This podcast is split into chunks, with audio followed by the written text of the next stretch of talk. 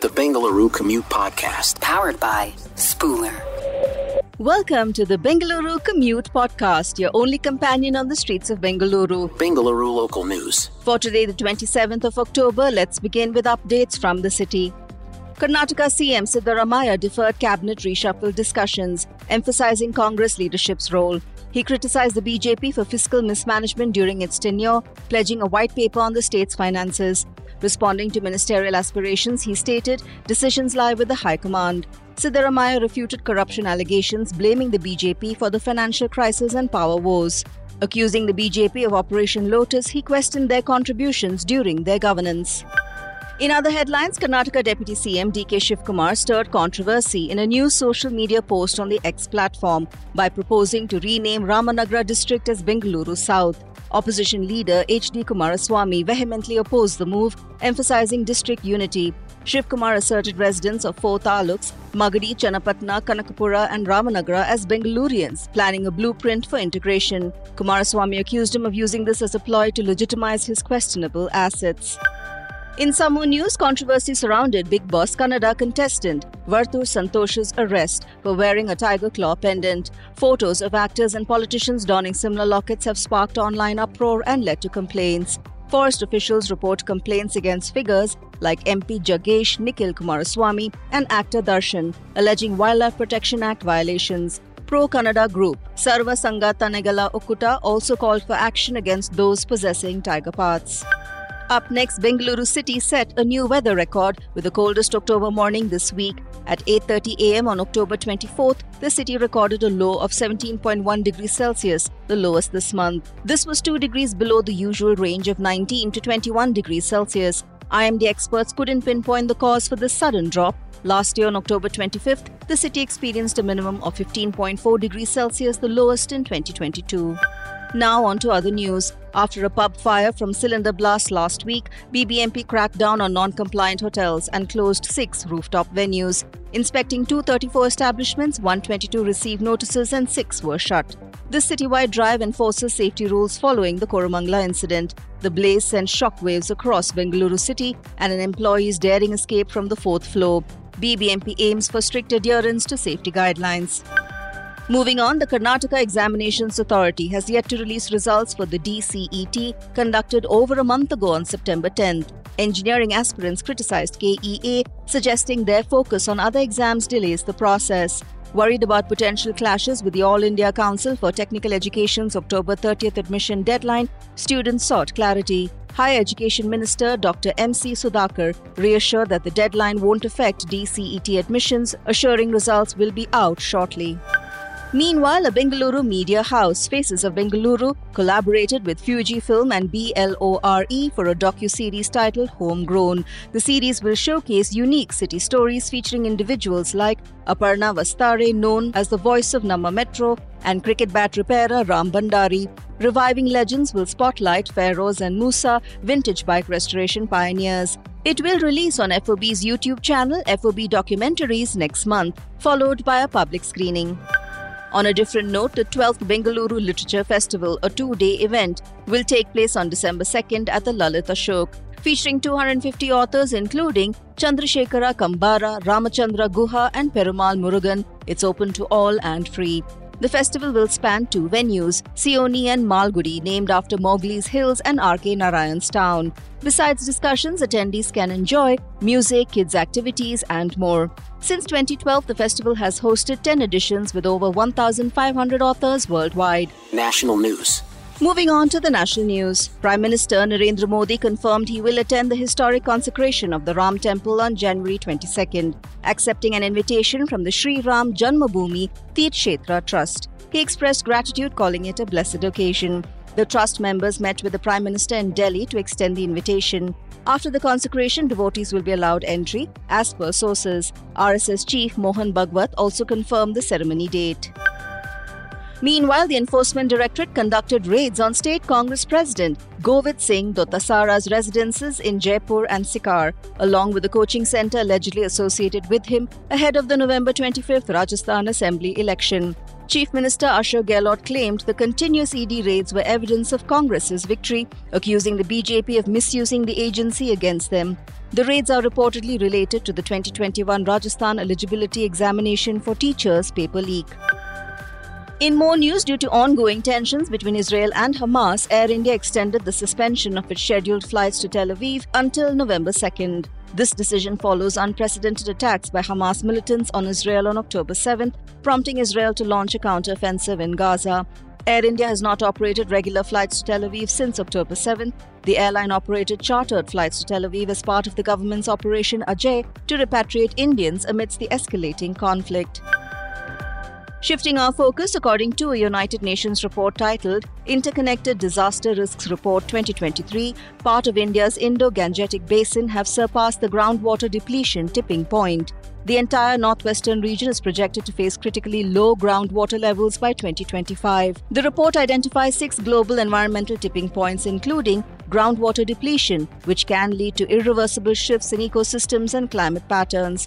Around 70% of groundwater withdrawals support agriculture, a reliance that may worsen due to climate change. In a general weather update for the country, Delhi's air quality remained poor, registering an AQI value of 252, according to the Central Pollution Control Board. The previous day, the AQI was 243, also falling in the poor category. The CPCB categorizes AQI levels from good, 0 to 50, to severe, over 400. The forecast suggests air quality will fluctuate between poor and very poor categories in the upcoming week. International news. Turning our attention to international news, India's High Commission in Ottawa announced the resumption of select visa services in Canada. This decision follows a review of the security situation and consideration of recent Canadian measures. Standard entry, business, medical, and conference visas will be issued, while emergencies will continue to be addressed by the High Commission and consulates. This move comes after New Delhi suspended new visas for Canadians and requested a reduction in Canada's diplomatic presence. In ongoing news, Afghanistan experienced a magnitude 4.3 earthquake at a depth of 150 kilometers, as reported by the National Center for Seismology. This marks the fourth consecutive earthquake to hit the country, following recent tremors claiming thousands of lives and causing extensive damage. The most recent quake comes just a week after a strong earthquake in Herat province claimed over 4,000 lives.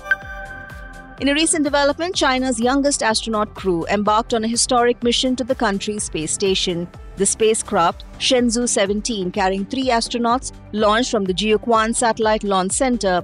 Pilot Tang Hongbo, 48, leads the six month mission, setting the record for the quickest turnaround between space flights by a taikonaut. Fellow crew members Tang Shengjie, 33, and Jiang Xinlin, 35, represent China's expanding astronaut program. The selection process is now open to candidates from Hong Kong and Macau.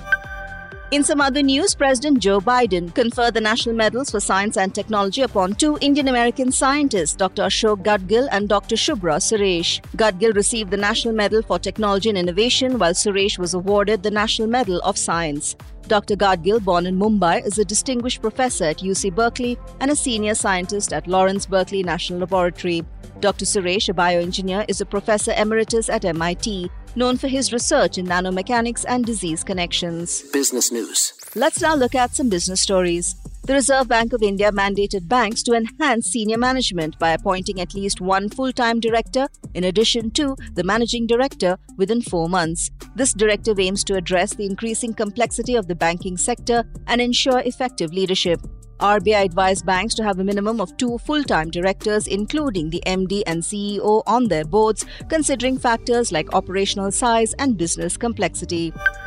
In more business news, India's accounting regulator is probing an EY member firm auditing five companies in Gautam Adani's conglomerate. The National Financial Reporting Authority initiated an inquiry into SR Batliboi recently. The audit firm oversees Adani Power, Adani Green Energy, Adani Wilmar, ACC, and Ambuja Cements. Adani Group affirmed compliance with regulations. This follows Hindenburg's allegations against Adani's tax practices.